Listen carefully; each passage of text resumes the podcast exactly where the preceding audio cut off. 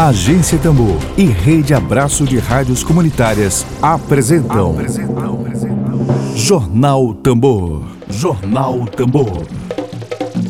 Comunicação livre, popular e comunitária. Está no ar Jornal Tambor. Jornal Tambor. Dedo de prosa.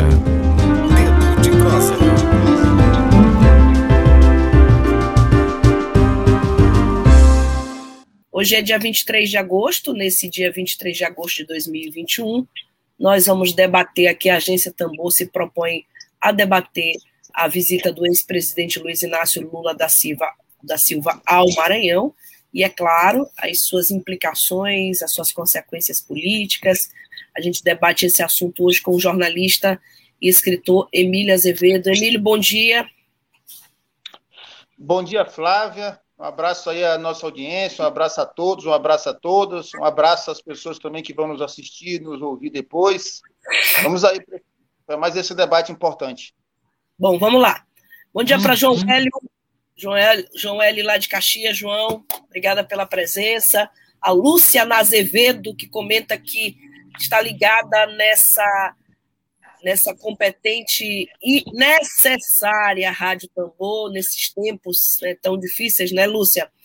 É, de fato, a Joana Coutinho, a Ana Caroline Amorim Oliveira, a todos e a todas que estão aí acompanhando esse projeto de comunicação comprometido com o interesse público. Emílio, nós tivemos um Lula mais comedido, mais circunspecto na visita ao Maranhão, um outro Lula um, diferente de outros tempos, né, com menos bravatas, um Lula. Muita gente, eu, eu, conversei com muita gente que estava próximo ali daqueles eventos, gente que estava ali no jantar com, no Palácio dos Leões, e fiquei fazendo essa pergunta, tentando obter mais informações. Uns me disseram que o Lula estava muito cansado da viagem, das viagens, da série de. Tá me ouvindo, Emília Azevedo? Você está me ouvindo? E eu, eu começo aqui é, com o João Hélio. João Hélio já começa dizendo aqui: Lula e Sarney, a mistura que não deu e nem dá certo. É o comentário do ouvinte João Hélio é, sobre a visita. Eu começo tomando emprestada aqui é, a pauta, a sugestão de pauta aqui do João Hélio, é, te colocando e te pedindo exatamente para fazer o comentário em cima desse aspecto. Lula, o Lula mais comedido, o Lula mais circunspecto, o Lula com menos bravatas, só fez dois pronunciamentos que eu diria assim acima daquela postura mais comedida. Um foi ter dito que o governador do estado do Maranhão, Flávio Dino, era o melhor caráter deste país. Meus parabéns, Flávio Dino. Isso aqui são palavras do Lula. Flávio Dino, meus parabéns. Você não é apenas tido como o melhor governador do país, você é o melhor caráter do país. E no jantar com o ex-presidente José Sarney, a ex-governadora Rosiana Sarney, o Lula também se permitiu esboçar reações maiores do que o tom que ele adotou aqui no Maranhão, dizendo que o jantar com os dois, com o filho e com a, com a filha e com o pai, foi extraordinário, disse o petista Luiz Inácio Lula da Silva. Flávio Dino, melhor caráter, e o encontro com o Sarney foi extraordinário. Então, eu estou conversando com um jornalista que é que faz a leitura política do Estado do Maranhão há muitas décadas, há pelo menos quase três décadas, que escreveu o caso do Convento das Mercês, Emília Azevedo é autor desse livro, caso do Comento das Mercês. Então, eu começo falando desses dois, é, da, da, da, da, convergência que há, a única convergência que há é, uhum. nesse momento. O Lula tanto a, a, elogia o Flávio Dino como o melhor caráter desse país, como diz que o encontro com, Sarney foi, com os Sarneys foi extraordinário. Eu passo a bola agora para Emília Azevedo para ele fazer um comentário sobre isso dentro do aspecto político aqui no Estado, a polarização política que há entre Sarney e anti-Sarney, entre o grupo de Flávio Dino, que foi eleito com um discurso anti-Sarney. É, mais uma vez aí, bom dia a todos e todas. É, Melhoras aí para ti nessa gripe, Flávio. É, e, e, em relação a essa pergunta, que eu acho que é uma pergunta muito interessante, né? E uma provocação para mim, que escrevi aí há pouco mais de cerca de 15 anos o livro Caso do Convento das Mercês, que era uma denúncia muito dura à oligarquia local e ao, e ao ex-senador, ao ex-presidente Sarney. Mas eu acho que se para se atuar politicamente, para se avaliar politicamente, para responder essa pergunta que você está fazendo e que esse esse espectador também está fazendo, eu não registrei o nome. João direito. Hélio, Caxias, João Hélio. É, o João Hélio. É, a, gente tem que observar, a gente tem que observar duas coisas, Flávia, João e quem está nos, nos ouvindo. Política, é importante, muito importante se considerar a história, não é? A história e a história da nossa democracia, a história da nossa república. Então, para responder, eu vou fazer algumas observações sobre a história da república no Brasil, não é? E vou também me ater a algumas regras da política. Eu acho que a partir desses dois caminhos, da história da nossa república, de algumas regras da política, a gente consegue avaliar não é, o encontro de Lula com Sarney, o encontro de Lula com, com Flávio Dino, com os movimentos sociais, enfim, a passagem de Lula no Maranhão, tendo, né, sem deixar de citar e enfatizar esse encontro com Sarney. Se a gente pensar a, a, a história, da, primeiro ponto, estou falando de dois pontos, a história da República e o que é o que está em jogo hoje, não é? e as regras da política. A, a história da nossa República e, e o que está em jogo hoje, né? é uma é uma é uma é uma, é uma democracia, né? que a partir da Constituinte de 88, da nova Constituição de 88, ela teve avanços. Né? Agora, ela teve avanços em cima de uma história muito difícil, não é?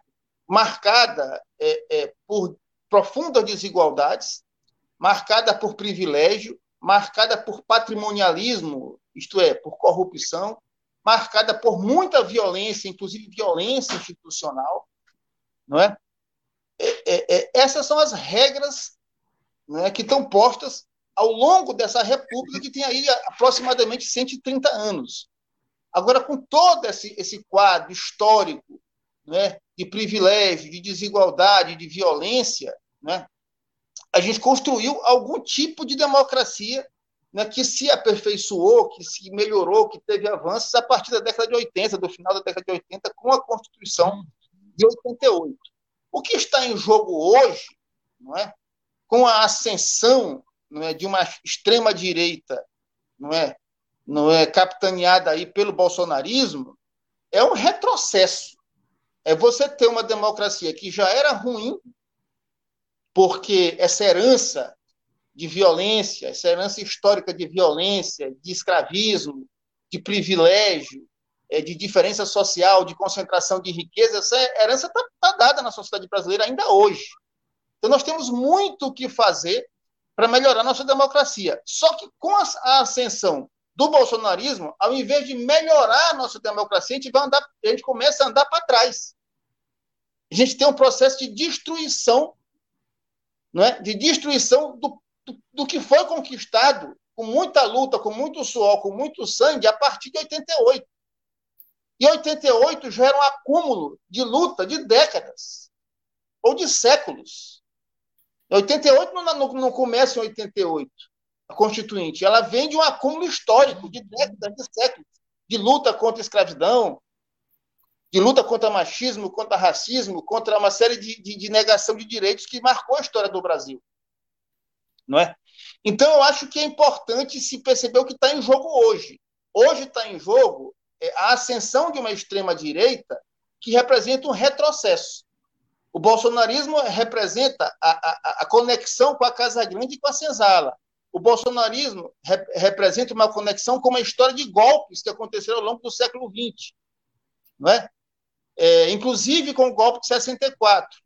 Então, no momento em que a gente tem, hoje, a liderança do Lula, o Lula não é o Messias que vai nos salvar, agora ele é a principal liderança democrática desse país. Isso é, uma, isso é inegável. E é o candidato não é, é, é, é, é mais viável para interromper não é, essa ascensão da extrema direita. E se esse candidato, e se esse candidato que é a alternativa real, viável, para interromper a ascensão do bolsonarismo, a ascensão de uma extrema-direita que é golpista, que tem relação com a tortura, com as milícias, não é? com a censura, é, com a ditadura militar de 64, com a Casa Grande e com a Senzala. Se a gente tem essa liderança é, é, é, como candidato, ele tem que ter, aí eu concordo com o João Pedro Stedley, quando ele esteve aqui na Tambor ah, em junho, ele tem que ter a liberdade de conversar com quem ele acha que deve. Agora, cabe a nós, o nosso lado, ter uma agenda para propor para o futuro governo Lula. A gente, primeiro, a gente tem que ganhar a eleição de Bolsonaro. E segundo, tem que ter a capacidade de propor uma agenda. Agora, aí vem o segundo ponto da, da, da, da questão que eu coloquei. Eu falei de a gente avaliar a nossa história e a gente está hoje com a democracia, com uma democracia ruim, ameaçada ameaçada de retrocesso. Aí a gente tem, para poder se livrar dessa ameaça, a gente tem que jogar dentro das, que é o segundo ponto da minha resposta, das regras da política. As regras da política é, é, não cabe é, o menino mimado que acha que as coisas são do jeito que ele quer, porque não é assim, o menino ou menina. A política ela, existe uma coisa chamada circunstância. E se você não, se você não partir das circunstâncias, não partir da conjuntura, você tem uma, uma, uma, uma, uma, ação política limitada, porque você vai, ou vai se comportar como um dogmático, ortodoxo, né, que vê o mundo ali a partir de seu dogma, ou a partir de alguém mimado que acha que as coisas podem resolver do jeito que você quer. E não é assim. Existem regras da política. Sarney é um ex-presidente, tem força política e quer conversar com Lula. Então, o que, que a gente faz? Empurra o sarneísmo para o colo do Bolsonaro eu, então não tem. É, é, é, é, o mesmo raciocínio que o Freixo faz no Rio de Janeiro. O Marcelo Freixo. Ele vai sim conversar com o Rodrigo Maia, porque é melhor ter o Rodrigo Maia do lado do Freixo do que ter o Rodrigo Maia apoiando as milícias. Então é melhor ter o Sarney conversando com o Lula do que o Sarney apoiando as milícias e apoiando um golpe. Que no dia 7 de setembro agora, a extrema-direita tenta dar um golpe. Então, se o Sarney não estiver junto com esse golpe, estiver é, é, é, é, ajudando um projeto é, mínimo de uma democracia que é ruim, é melhor ter é, esse movimento do Lula. Isso é bom? Não, é péssimo. Ver o Lula junto com o Sarney, eu considero péssimo. Mas são as circunstâncias que exigem. Política não é, Flávia, um negócio de, de menino mimado, é que a coisa são do jeito que você quer. Não é assim. E muito menos é um mundo ideal perfeito, dividido entre, mocinhos e bandidos. Também não é. Existem circunstâncias, conjuntura, e o que é possível fazer. Para ganhar, para isolar essa extrema-direita, é preciso uma série, que essa, ela é forte, ela tem aí 25%, 30%, isso não é desprezível, 20% que seja, não é desprezível. Eles têm força tiveram força para chegar na presidência da República e, mesmo que venham ser derrotados em 2022, têm força para fazer uma oposição. E tem e como estão com, a, com, com o presidente sentado na cadeira de presidente, isso é um poder imenso, imenso.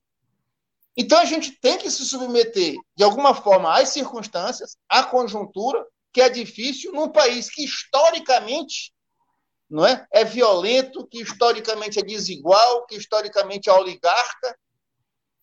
Então a gente precisa enfrentar essas contradições e entender o que está em jogo. O que está em jogo é uma extrema direita, é um entulho da ditadura militar que tem a cabeça na tem a cabeça lá no golpe de 64, tem a cabeça no AI-5 e tem a cabeça na Casa Grande na Senzala. Então não vai se conseguir derrotar Bolsonaro apenas com as pastorais sociais da Igreja Católica.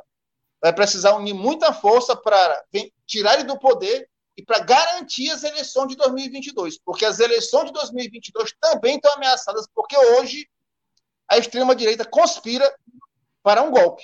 Só não vê quem não quer. Eles não botaram. Se eles, eles botaram o tanque na rua, virou palhaçada, tudo bem, porque é, é, é, mas tem um aspecto cômico, mas tem um aspecto trágico que é um presidente tentando recorrer ao quero e posso mando para, para permanecer no poder. Então tem uma é muita coisa que está em jogo aí, né?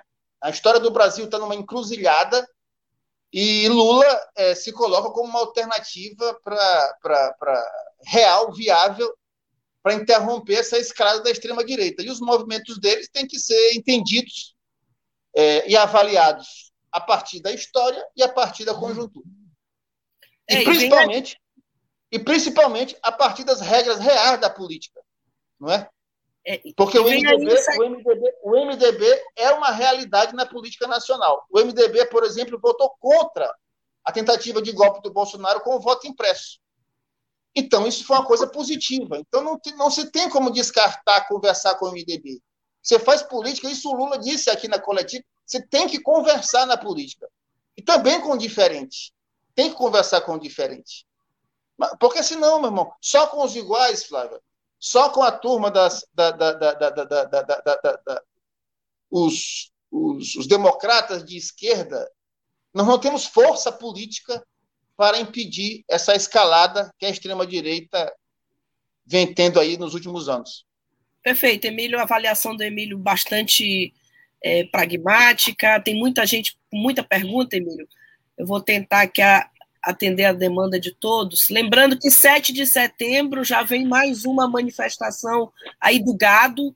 7 de setembro, os bolsonaristas vão para as ruas e, e vai ter um movimento forte aí deles.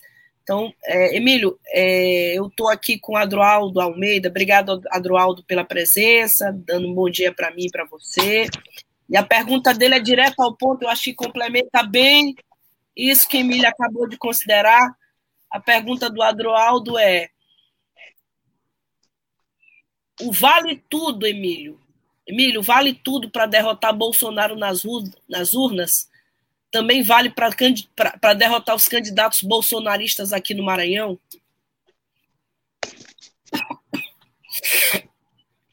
É, a pergunta do Eduardo é, é excelente. Eu não estou defendendo o vale tudo.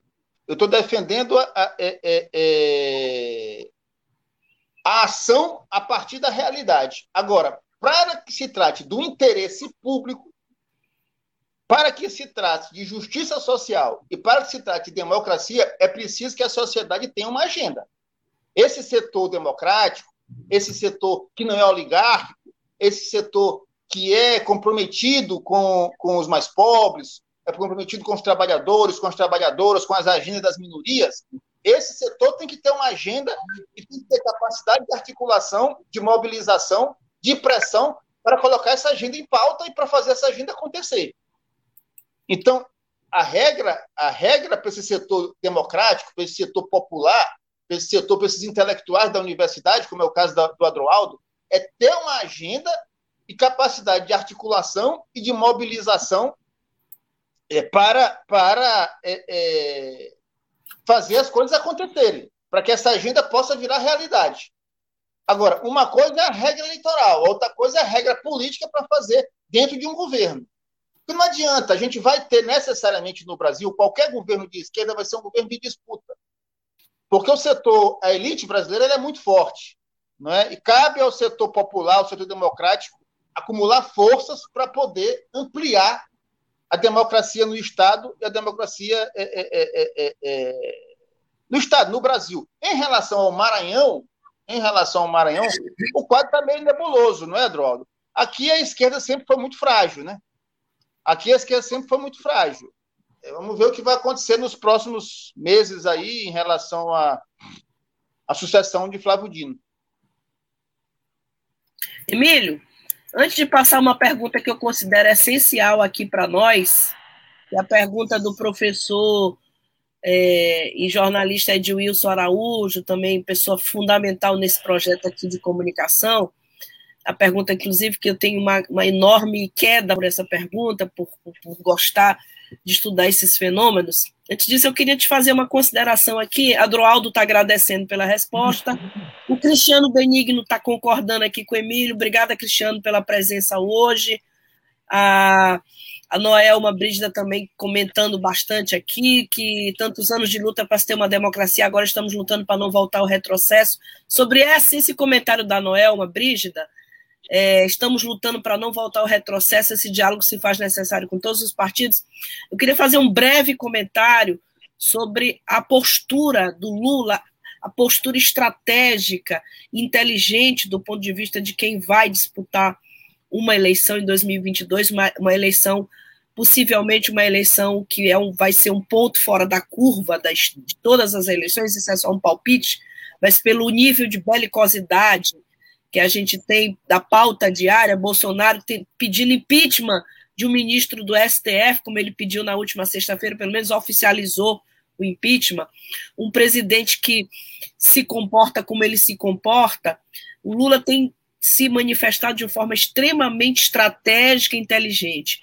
Acho que a maior estratégia dele foi a fala que ele disse aqui no Maranhão, que a única coisa que ele não aceita é a ideia de tentar criar uma terceira via para evitar a polarização entre os dois extremos. A terceira via tão ansiada, né, com, com, com, tão sonhada pela classe média brasileira, que não quer mais o PT, mas que não vai mais voltar em Bolsonaro porque se desencantou por razões óbvias. Lula fala, falou aqui no Maranhão, falou, fez essa fala histórica que, na verdade, o que nós temos é a polarização entre o fascismo e a democracia. Então, ele não aceita claramente, do ponto de vista eleitoral, não é bom uma terceira via para o Lula, estou falando de estratégia de eleição, estou falando de retórica de candidato, de discurso de candidatura, é um tema que a mim, a mim é muito afim, né? Então, é, o Lula fala: não há polarização, não aceito polarização, o que há é uma polarização entre fascismo e democracia. Quem tem democracia, diz o Lula, vai se juntar. Quem quiser ser fascista vai se juntar do lado de lá, e aí vai ter que polarizar mesmo. Então, ele diz: nós temos que debater, convencer a sociedade, temos que argumentar que esse é o jogo que tem que ser feito. Muito, muito, a fala muito boa, a postura do Lula, inclusive aqui mesmo, do ponto de vista local, né? A gente tem dois principais pré-candidatos, né? O Carlos Brandão, candidato a governador, o Everton Rocha, candidato a governador. Até do ponto de vista dos palanques do Maranhão, o Lula ficou na postura comedida, afeito às agendas públicas, o governo deu um, um golaço com o Estatuto dos Indígenas, e eu creio que, de fato, é, o Lula tem se comportado de maneira bastante inteligente do ponto de vista eleitoral. Agora, por exemplo, assim, o eleitor mediano, o eleitor que não tem um nível de politização tão grande quanto, por exemplo, a nossa audiência na Tambor, não há 24 horas que as redes não param de comentar a foto do Lula no Ceará com uma lua cheia lindíssima e a namorada ao, lo, ao lado. A foto foi postada pela Janja, a namorada do Lula, esposa do Lula, né? É uma foto que o Lula está abraçado de boné e de sunga de banho. Há 24 horas as redes não param de falar nisso. Então, é um Lula realmente. Agora, voltando ao discurso político, tem muita gente, eu não vou, não vou me alongar muito, porque é mais importante são os nossos ouvintes participarem. É, eu vou fazer os dois comentários e vou te passar aqui a pergunta do Ed Wilson. Professor Ed Wilson, a, a Zaira está comentando aqui, Zaira Sabri, a esquerda é tão frágil, Emílio, que compromete pautas importantes que poderíamos avançar e não temos, teremos condições concretas para tal. É, Emílio comentou ainda há pouco sobre isso.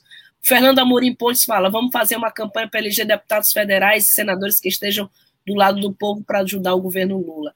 Fernando Amorim Pontes, sugestão. Franklin Douglas, jornalista. Quem ganhou, quem perdeu na visita de Lula ao Maranhão? Brandão, Everton, Josemar do Maranhãozinho, Flávio Dino, Sarney, PT, movimentos sociais e o que aponta como tendência para 2022. Eu vou passar a pergunta do Franklin depois da, da pergunta do Ed Wilson Araújo, que diz: Bom dia, Emílio, bom dia, Flávia, na coletiva de Lula em São Luís. Diz o professor e jornalista Ed Wilson. Perguntei se não seria o momento de fazer a regulamentação da mídia. No Ceará, Lula voltou a falar no assunto, em outra entrevista coletiva com a Rádio Pan, Jovem Pan, né, com a, com a Jovem Pan, escalou a Jovem Pan bolsonarista, diga-se de passagem, escalou o ministro das Comunicações, Fábio Farias, para rebater a fala de Lula. É isso, não, deixa eu ler de novo. O Ceará, Lula voltou a falar no assunto, e em, em outra entrevista coletiva, a Rádio Pan escalou o ministro das Comunicações, Fábio Farias, para rebater a fala de Lula. Agora a pergunta é, Emílio, qual a avaliação de vocês sobre essa pauta? Lula vai enfrentar os oligopólios de comunicação? Milho, passo para você essa pergunta do professor Edilson, tão pertinente e tão desafiadora. Tem a pergunta do Franklin, né? É, e a do Edilson, né? A do é. Franklin, para mim, é muito, para mim é muito evidente que o grande vencedor da presença do Lula aqui no Maranhão foi o próprio Lula. Né? Ele, ele foi é, é, é procurado, assediado, é, acolhido não é? e bem tratado por representantes de 15 partidos ou mais. É até um texto que eu vou publicar ainda hoje na, no site do Via de Fato. Então, é, além de, de, de, de, setores da sociedade expressivos, né? Da, da, do campo democrático e popular. Então, assim, é, em relação às disputas internas aqui no Maranhão, dentro, da, da, dentro do Estado, eu não vi um grande vencedor. Eu acho que o grande vencedor desse processo foi o próprio Lula, que mostrou é, que é hoje é, é, é, é, a força que ele tem na, na, região, na região Nordeste, a força que ele tem no Maranhão e como ele se saiu é, dessa, desse, desse, linchamento que ele foi submetido, ele e o partido dele, o PT, né, a partir da, da, da, da de, há cinco, seis anos atrás. Né, houve um linchamento, e o Lula saiu vivo desse linchamento, saiu preso e conseguiu é, é, é, é se recuperar. O Sérgio Moro hoje é uma figura desmoralizada, o Dallagnol é uma figura desmoralizada, não é? e ele está aí, não é, é pré-candidato e, e, mostrando que tem capacidade de, de comandar uma ampla frente é, político-partidária entre partidos e sociedade civil, no sentido de dar um outro passo para a história do Brasil. Aqui ainda está muito turvo, eu não vi o Lula é, pendendo para A ou para B. Se tiver algum detalhe a se mostrar, é, o Everton mostrou que tem mais proximidade com o PT do Maranhão, não é? mostrou que tem um pouco mais de proximidade também com o PT Nacional do que o Brandão. Mas, tem, mas o Flávio Dino também ficou muito claro que é uma variável que o Lula não vai descartar pela relação que o Flávio construiu e pela, pela, pela, pela reposicionamento do Flávio hoje com o PSB Nacional. É o que eu tenho. E também ficou claro que o Lula vai ouvir a sarnezada, né? como ele sempre ouviu aqui no Maranhão. Então é o que está posto aí não tem muita novidade nesse aspecto maranhense. E no aspecto nacional, o Lula vem mostrando aqui no Nordeste que é, é isso que eu falei anteriormente. Em, é, é, em, relação à pergunta do Ed Wilson, eu até conversando com ele em off, eu digo que a comunicação não é só uma canetada, né? A democratização de comunicação passa por formação política, passa por organização social e passa por dinheiro, não é? é essa, esse debate que a gente travava nos anos 90, da concentração midiática, é, isso está posto ainda. Né? Os grandes meios de comunicação, as famílias lá, tal, família Marinho, família é, é, Saad, da Bandeirantes, agora o Edir Macedo, esse pessoal ainda controla no império de comunicação, mas você tem uma nova realidade a partir da internet, não é? é onde escritórios do ódio é, é, gabinetes do ódio foram montados com muito, muito dinheiro, inclusive dinheiro internacional, né, que são fábricas de mentira e fábricas de golpe, fábricas de atentado à democracia. Né? Fábricas de, de mentira histórica, inclusive, se mente em relação à história, se mente em relação à conjuntura, se mente em relação a lideranças políticas, e se tenta construir um discurso, né? um discurso de atentado à democracia. Eu não gosto hoje essa palavra de narrativa implica um pouco. É um discurso mesmo de atentado à democracia. Isso tá é narrativa, posto... sim, Emílio. É narrativa, narrativa. É, é discurso. É inspirada né? na literatura, essa, essa expressão. É, é, discurso. Todo mundo falou de narrativa, mas é o discurso político de extrema-direita que está dado aí por esse escritório do ódio. É um discurso, é o velho discurso. O velho discurso que era feito em cima do, do palanque, que é feito hoje no WhatsApp. É o velho discurso. Né? E esse discurso, é, é, é, quando se fala de comunicação, se fala de discurso. Né? Então, é, é, mas só que eles infringem a lei. Aí você tem que ter uma legislação que ajuste esse discurso dentro de regras democráticas. Eu não posso institucionalizar a calúnia, institucionalizar a difamação e institucionalizar o atentado à democracia. Então, a gente tem dois discursos hoje para democratizar a comunicação. Um é, é, as grandes corporações mas que também estão sendo importantes hoje para combater o gabinete do ódio. Vê, vê a contradição. Então, é, Wilson, tem muita água para rolar debaixo dessa ponte, e do nosso lado, no campo democrático, no campo popular, a gente precisa de muita organização, para que a gente, de muita formação política, para que a gente também tenha força política para entrar no jogo, não é? Porque não é só. Hoje você tem, por exemplo, no Grotão, no Grotão você vai ter rádio comunitária comandada por prefeito de direita e por pastor evangélico de extrema direita. Então a, a luta ela é, é grande, tem muita coisa a ser feita e a gente precisa fazer. Perfeito. Bom, Ed fez a pergunta para os dois. Eu creio, Ed, que o Lula vai enfrentar, sim, mas não de forma ostensiva, mas considerando a experiência do golpe, que não foi, que é consenso, que não foi um golpe só judicial, mas foi um golpe midiático contra Dilma, eu tenho a impressão que ele vai enfrentar sim esse tema. Não sei se com a profundidade que se exige, até porque a, o que ele já está sendo acusado aqui pelo Fábio Farias, como tu bem citaste, é que essa ideia de regulamentar meio de comunicação é o velho discurso da direita, né? É tolher liberdade de expressão, é calar vozes contrárias, quando na verdade a gente sabe que não é isso, que regulamentação de meio de comunicação, já fica, Emília, a sugestão para que a gente debata no dedo de prosa esse tema, que, que é regulamentação dos meios de comunicação, não calar vozes só de críticos e de adversários. Eu acho que ele enfrenta esse debate sim, a gente sabe o que foi aquele as edições do Jornal Nacional com relação à Lava Jato, e a gente assistiu também o meia-culpa da grande mídia sobre a Lava Jato, a Vaza Jato, né? Bom, uma peça que eu achei incrível, Emílio, queria até, queria até compartilhar contigo, foi feita pelo Instituto Lula, uma, uma, uma peça publicitária, um cardzinho bem simples. Esse card com, colocou os 17 casos movidos contra o ex-presidente Lula, todos com vitória dos advogados. O card pede, espalha a verdade. Ele cita Caso do triplex do Guarujá, anulado pelo STF. Caso do sítio de Atibaia, anulado pelo STF, nulo inocente. Reabertura do caso do sítio de Atibaia. Terreno do Instituto Lula, doações para o Instituto Lula. Quadrilha do PT, quadrilhão do PT. Caso Delcídio, caso Carta Capital, caso é, do irmão do Lula. Todos esses 17 casos foram denúncias ou falsas ou foram casos anulados pelas instâncias de justiça. Então, é uma peça fundamental nesse embate que tu não gostas de falar de guerra de narrativas, guerra de discurso, mas é uma peça fundamental que já está sendo distribuída pelo Instituto Lula dos 17 casos que a direita costuma dizer quadrilhão do PT, invasão do triplex, sobrinho de Lula assim, brilhante do ponto de vista eleitoral. Fica a dica, hashtag aí para quem gosta de política eleitoral. Bom, a gente tem aqui, já passou uns minutinhos, mas tem muita gente ainda perguntando, então é importante, Emílio, essa participação. A Joana Coutinho comenta: na opinião de vocês, há uma autocrítica da esquerda local aqui do Maranhão, que a Emília acabou de falar, que aponta para uma aliança com o PT desde o primeiro turno para tentar garantir uma vitória contra o bolsonarismo? Ah, Emílio, na tua opinião, essa autocrítica da esquerda local? Eu não. Eu não. Oi.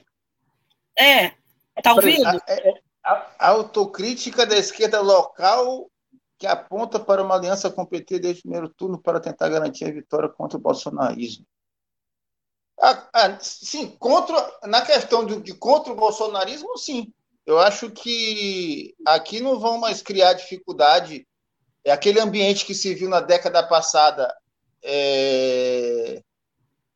que talvez fosse até. Eu não estou nem dizendo que eles estavam errados, né? mas aquele ambiente de confronto é, contra a oligarquia Sarney que houve na década passada, não vai mais haver, até porque a oligarquia Sarney que existiu já não existe mais. O que existe é um MDB.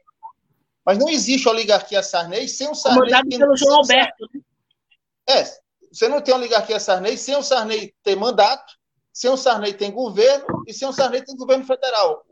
A oligarquia Sarney, o, o, o ex-senador José Sarney, ele gerenciava uma estrutura de poder, articulava uma estrutura de poder a partir do, da presença dele em Brasília. Isso não existe mais. Então, eu, eu creio que hoje o que existe é o MDB e um salto aí, um resquício, uma herança. Ainda tem, eles têm relação com a Globo, tem a Mirante aqui, ainda tem algum poder. Mas o poder que eles têm hoje, por mais que seja um poder relevante, ele é relevante, mas ele é muito pequeno perto do que eles tiveram há 10 anos atrás. Então, eu acho que hoje, é, por conta da extrema-direita, ninguém vai colocar dificuldade para conversar com o MDB, não, cara. Não vejo isso posto por, por. Vai ter uma figura ou outra para falar, não é? É natural na sociedade, mas os setores organizados, os setores organizados é, não vão fazer disso um cavalo de batalha, não. Seria uma bobagem. Perfeito. Bom, o César Martins está tá aqui é, sugerindo que é o grito dos excluídos que vem no dia 7 de setembro. Vamos falar isso para confrontar a extrema-direita. Esse 7 de setembro vai ter apoio do agronegócio brasileiro, vai ser um movimento que os bolsonaristas estão fazendo forte. A Rejane está comentando: PMs bolsonaristas estão convocando para o 7 de setembro. Os governos estaduais precisam se atentar é, as movimentações das polícias militares nos estados. Aqui no Maranhão tem, tem bolsonarista na polícia militar é, ostensivamente trabalhando a favor disso. A gente tem essas informações. E com relação a isso, o João Otávio Malheiros, obrigada, João, pela presença, está fazendo uma provocação aqui super necessária é, e bem-vinda aqui. Eu acho que a esquerda e os movimentos sociais, os movimentos anti-Bolsonaro têm feito é, bastante movimentos, mas o João comenta que é, isso vai ficar só na foto. Dia 7 de setembro, a esquerda vai para a rua com força só para pousar na foto. Tem que acabar com isso de só pousar para foto, né? Bom, o, o, Cristiano Machado comenta que o Lula se sobressai no Maranhão. Acho que a vinda foi extremamente proveitosa para ele e para o governo do Estado. Emílio acha que quem ganhou foi só o Lula. Eu acho que o governo saiu ganhando. Não, ele foi o ganhador evidente, né? O principal. O evidente. Ah. Eu acho que o governo. É... Tanto é que outros estados houve um início de protesto aqui no Maranhão. Ninguém ouviu protesto nenhum contra a Lula, em céu de brigadeiro. É, nós temos a Joana também ainda comentando que, conforme estudo realizado por mim, por John Kennedy, o publicado na Terra Redonda, há um crescimento imenso do bolsonarismo no Estado, ao mesmo tempo uma redução das esquerdas nas administrações municipais e câmaras municipais, como esse crescimento pode ser contido. Joana, a gente queria ter acesso ao teu, ao teu estudo, à tua pesquisa, se você puder mandar aqui para a Agência Tambor, é muito importante a gente compartilhar esse estudo, né? Então, Emília, como é que esse crescimento das, pode ser contido? Esse crescimento que ela fala é, ela fala de uma redução das esquerdas nas administrações municipais e câmaras municipais. Né? Como é que pode ser esse contido, esse movimento, esse crescimento do bolsonarismo pode ser contido, na tua opinião? Flávio, isso é um processo, cara. Isso é um processo. É, é, o que se viu nos últimos anos no Brasil, o que se viu aí a partir da Lava Jato e tal, e que algumas pessoas têm dificuldade de entender, é o diferenciamento, a diferenciação né, entre direita e extrema direita, que no Brasil às vezes não é muito fácil.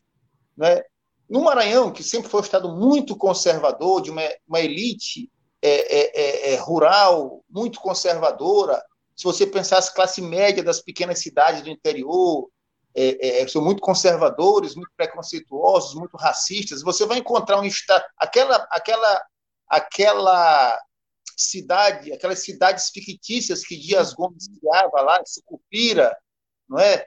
Acho que a outra era Asa Branca, se não me engano, lá da, da, do Roque Santeiro. Aquelas cidades ali são interior do Maranhão, né? Do interior do Brasil, do Nordeste, ali com aquela elitezinha é, é, e aquela, aquele setor que se fica ao redor do padre, hoje ao redor do pastor.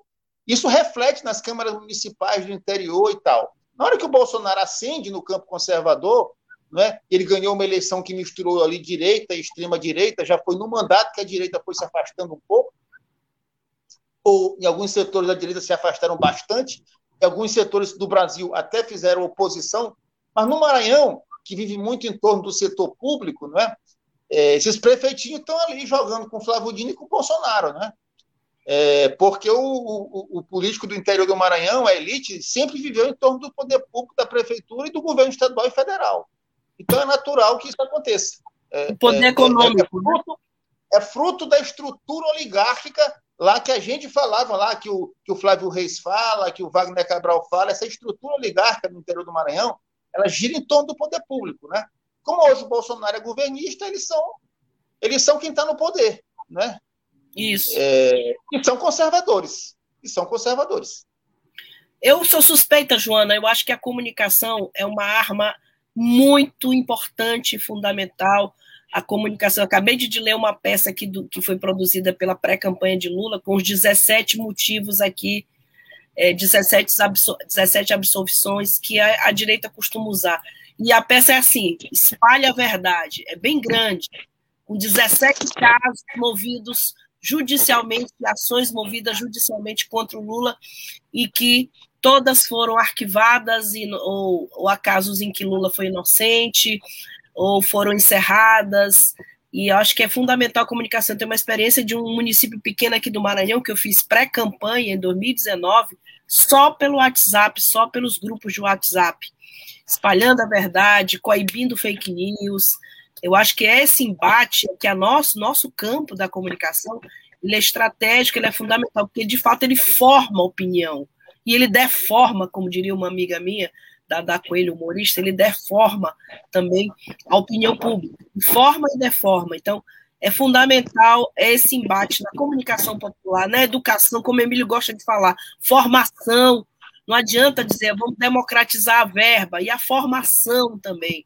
É fundamental esse aspecto. Bom, a gente já está aqui ultrapassando 15 minutinhos aqui do nosso tempo regulamentar aqui, e eu vou pedir para o Emílio se ele ainda tem algum fato a analisar.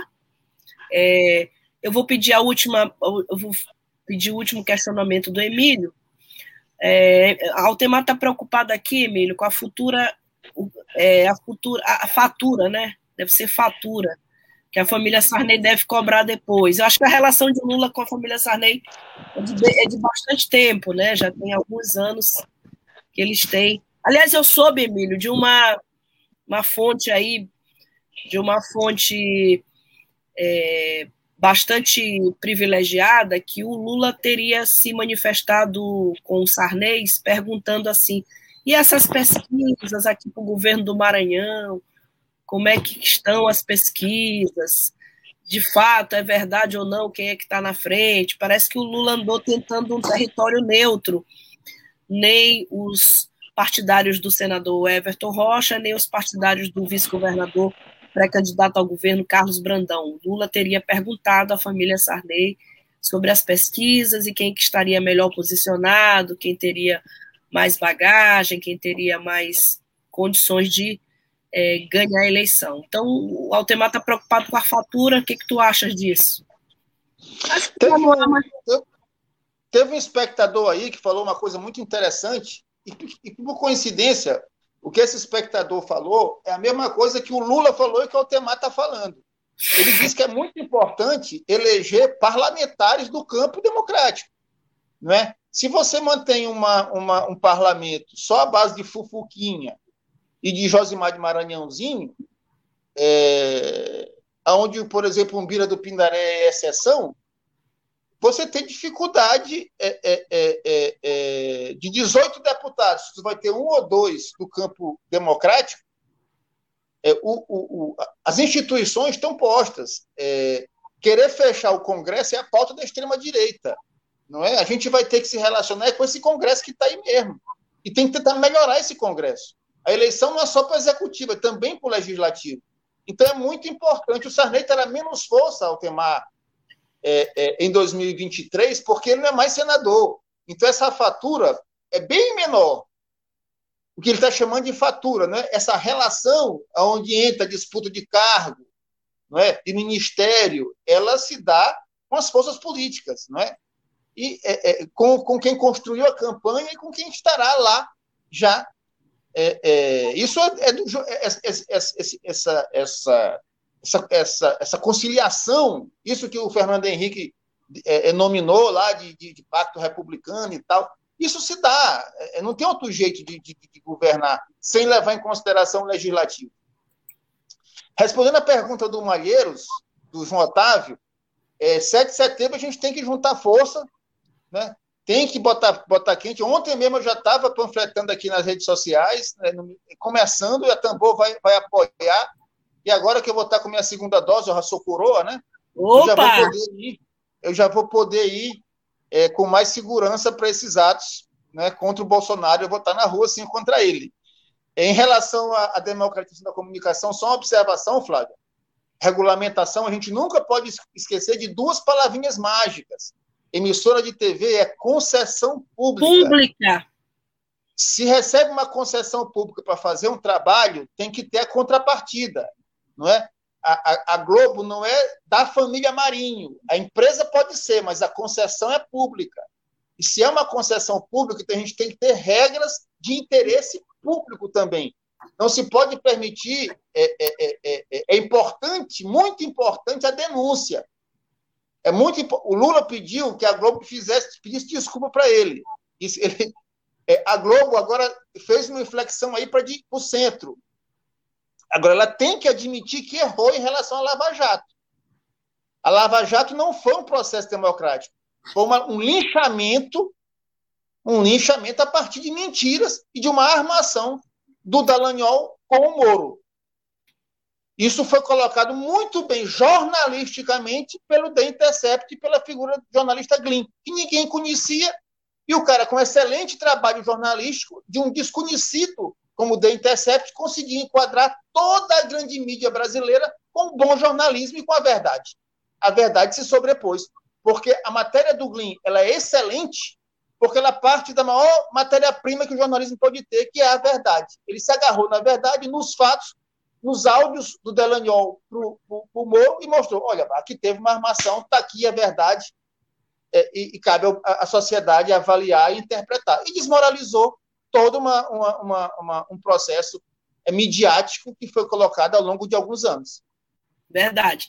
E a Globo levou um banho da mídia alternativa, é importante que a gente fale aqui sobre esse assunto na Lava Jato e que precisa fazer o meia-culpa, né, oficialmente. Bom, Emílio, é, que bom que você vai poder se vacinar. Eu já estou informada aqui que minha vacinação, segunda dose, estava marcada para amanhã, mas eu não vou poder me vacinar porque estou gripada, tem que esperar passar esse, esse ciclo aí. Bom, chegamos aqui ao nosso horário. É, Adroaldo Almeida comenta excelente análise, Emílio, por isso aqui, é, por isso aqui imprescindível que as esquerdas no Maranhão se articulem, articulem para eleger o maior número de parlamentares no campo progressista maranhense, deputado estadual e federal, deputados estaduais e federal. E o João Otávio, desculpem, gente, desculpem aí pelo mau jeito hoje aqui. João Otávio comenta isso, Emílio, vamos convocar amplamente nas redes, nos bairros, no centro, na praia, vamos convocar esse pessoal para esse, esse 7 de setembro aí, que o gado vem forte. Cristiano comenta sobre privatização. Cristiano, a gente vai ficar te devendo essa. É, sobre as privatizações na coletiva da FETAEMA, que o Lula falou, sobre soberania, empresas nacionais, se ele revoga essas empresas durante o governo, se ele revoga essas empresas privatizadas durante o governo Bozo. Ana Caroline Amorim Oliveira comenta excelente programa de hoje, parabéns à agência Tambor. Emílio, tuas considerações finais sobre o nosso tema de hoje e excelente programa de fato, hoje a análise do Emílio bastante profunda. Eu acho que houve um problema com a internet, não é isso, Emílio? É, deu uma congeladinha ali na internet do Emílio Azevedo. Problema técnico. É, a gente agradece a todos e a todas aqui pela presença nessa segunda-feira, 23 de agosto. Amanhã se tem a edição do Jornal Tambor normal e na próxima segunda a gente está aqui de volta debatendo esse e outros assuntos tão importantes aqui. Obrigada pela presença, pela audiência. Boa semana. Emílio voltou. Emílio, deixa eu te ouvir aí. Você voltou? A internet do Emílio. Até amanhã. Ah, tá dando até amanhã. Desejando uma boa semana para todos e para todas. Gente, obrigada. Segunda-feira a gente está de volta. Amanhã tem Jornal da Tambor aqui. Tchau, tchau. Obrigada. Nada mais é como antes, bem fácil bastante pra ver, difícil entender. Web Rádio Tambor. A primeira rede de comunicação popular do Maranhão. Comunicação comunitária, livre, alternativa e popular.